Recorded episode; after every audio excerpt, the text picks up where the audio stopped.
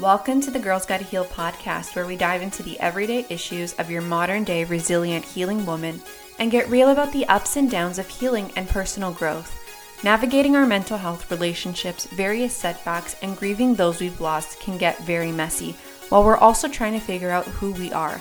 I totally get it, and I'll guide you through. I got you. I'm your host, Karen Peleggi, and in each episode, we uncover new, empowering topics that you have likely experienced in your journey or will. Empowering one another is so this decade, and so is living up to our full potential. This is the time to become more confident in exploring your relationship with yourself and looking inward. You don't have to have it all figured out today, but you're here and now is a good start. I want you to be your best self. I'm always going to be rooting for you. This girl's got to heal. Hi, everybody. I hope you are doing well and taking care of yourself. And if you're feeling low today, I hope that this serves as a reminder that you need to prioritize yourself and make some adjustments in order to put you back on the top of your list. Today, we're talking about connecting through grief and supporting friends who have lost. So if you follow me, you are likely aware that I came out with this card deck called Connecting Through Grief, and it serves as a conversation piece, conversation starter for people who have lost and people who want to better support their loved ones. So this, these cards with question prompts support in facilitating healthy conversations. And the reason that this was created in the first place is because I feel like there's not a lot of awareness out there around grief in terms of language to use, how to best support. I think people typically take one extreme or the other of just kind of backing away when someone loses someone because they don't know what to do and they're like, maybe they need space. Or on the other hand, just like overdoing it and maybe saying unsupportive things, but thinking that they're helping and, you know, likely with the intention of wanting to support, but they're maybe like doing a lot, like pressuring them to go out and you should, you know, do things for yourself, go out, you know, they're in a better place, you need to focus on yourself. And sometimes people just aren't there and it takes them different times to get in that position to want to put love back into themselves and to start going out more. Honestly, grief affects everyone differently. And if you feel right now that, you know, you maybe haven't lost anyone or there's not anyone in your friend circle who has lost, their grief is a part of life. And that is, you know, the risk that comes with love is loss. And we need to be proactive and start building awareness on how to best support loved ones in the future.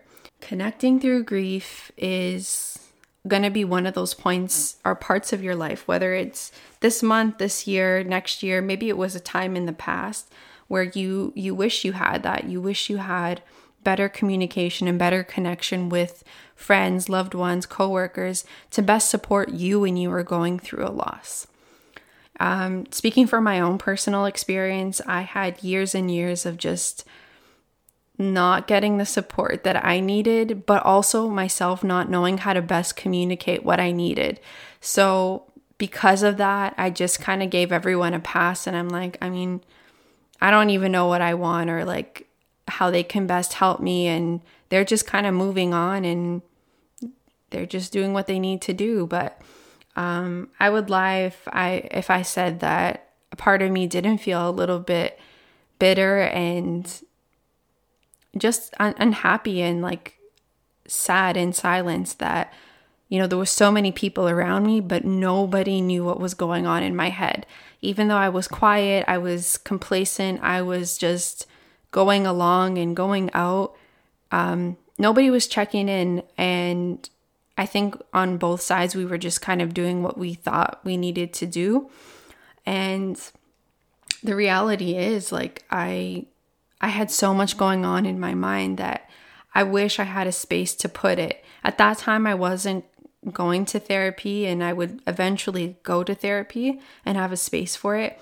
But I think it's great to have loved ones in your circle and in your corner who can give you space when they have it.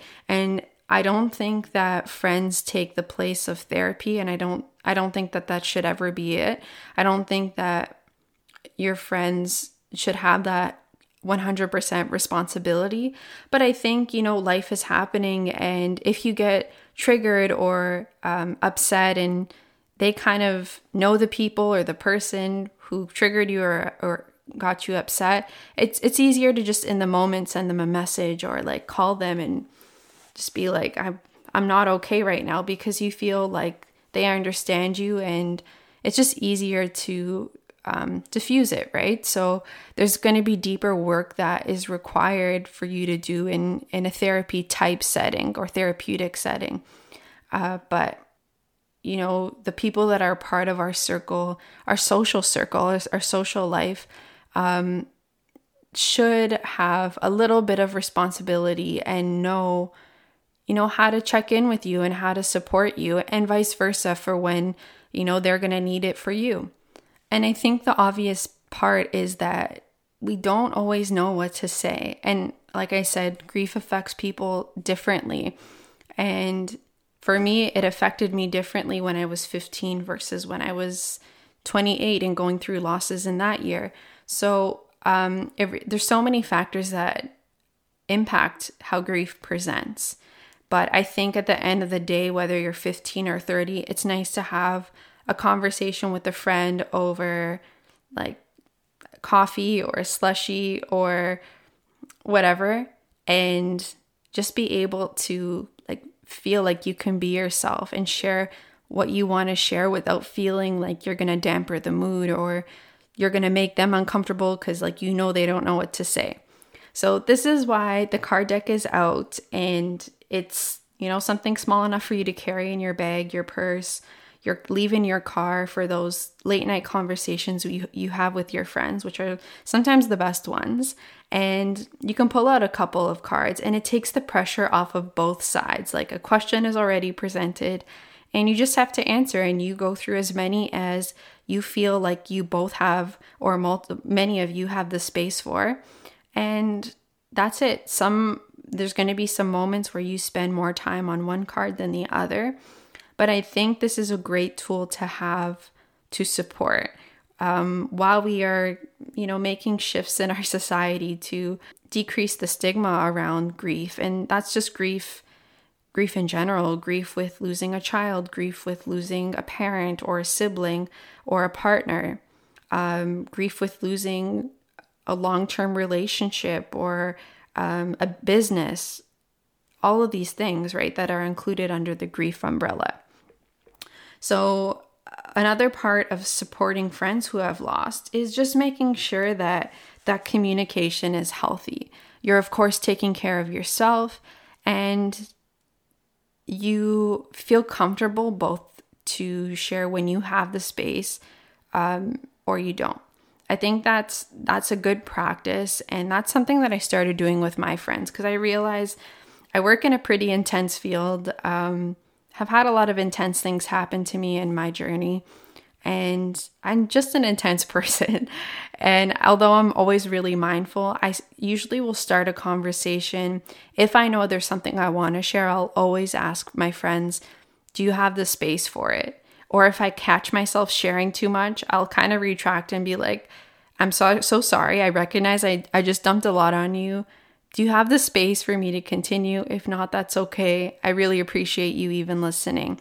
So it's building that awareness in yourself, being on the opposite end of being the person who does need the support around grief and loss, of checking yourself too, and just making sure that you're the person you're speaking to, or the group that you're speaking to, knows that you care about their feelings and what happened in their day as well. And it's not always just about one person or the other. And of course, in a friendship, there's going to be periods where one friend needs a lot more than the other, and you kind of switch up based on things that have happened or will happen in the year. So I'm actually going to leave you with 3 questions today from the Connecting Through Grief card deck. And the first one is, what is the worst reaction or thing that someone has had or said to you after hearing about your loss?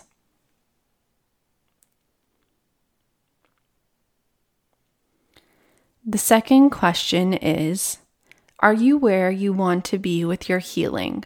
What will it take to get there?